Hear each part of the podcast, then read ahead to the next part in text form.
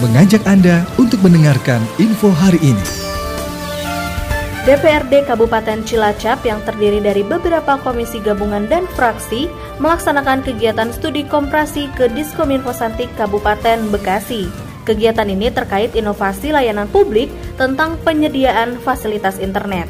Iis Wahyudianto selaku Kepala Bidang IKP Diskominfo Santi Kabupaten Bekasi merasa terhormat dan bersyukur atas kunjungan DPRD Kabupaten Cilacap karena menjadikan Diskominfo Santi Kabupaten Bekasi ini sebagai rujukan. Beliau juga berharap ke depannya Diskominfo Santi Kabupaten Bekasi bisa semakin lengkap dari segi infrastruktur, pelayanan publik, dan lain-lain. Jadi Alhamdulillah Diskominfo kita ini menjadi rujukan nantinya oleh teman-teman DPD Kabupaten Cilacap ini yang akan nanti menjadi bahan pertimbangan khususnya di teman-teman DPD eh, Cilacap kaitan dengan kebijakan kebijakan ke depan yang nanti akan didiskusikan dengan Diskominfo di Cilacap.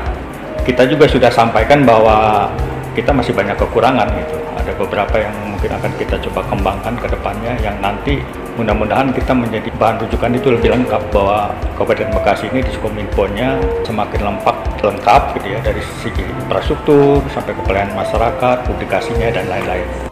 Anggit Adi Juwita perwakilan dari Komisi A DPRD Kabupaten Cilacap mengatakan saat ini Kominfo Kabupaten Cilacap masih berada di grade C dan berharap segala ide serta ilmu yang didapat dari Kabupaten Bekasi bisa ikut diterapkan di Kabupaten Cilacap. Hari ini dari Kabupaten Cilacap studi banding ke Kominfo Kabupaten Bekasi terkait dengan layanan publik sebenarnya, tapi hari ini kami mendapatkan ilmu yang sangat luar biasa dari Kabupaten Bekasi ini ya. terkait beberapa yang memang kami belum bisa melakukan hal ini termasuk pengelolaan jaringan kemudian dan ini benar-benar masyarakat itu dipaksa dan untuk belajar karena semua fasilitas di sini sudah ada tinggal tinggal kita mengedukasi dan mempressure masyarakat untuk bagaimana caranya jaringan-jaringan ini bisa digunakan karena membangun itu tidak hanya infrastruktur tapi sumber daya manusia dan saya sudah punya gambaran yang luar biasa di Kabupaten Bekasi.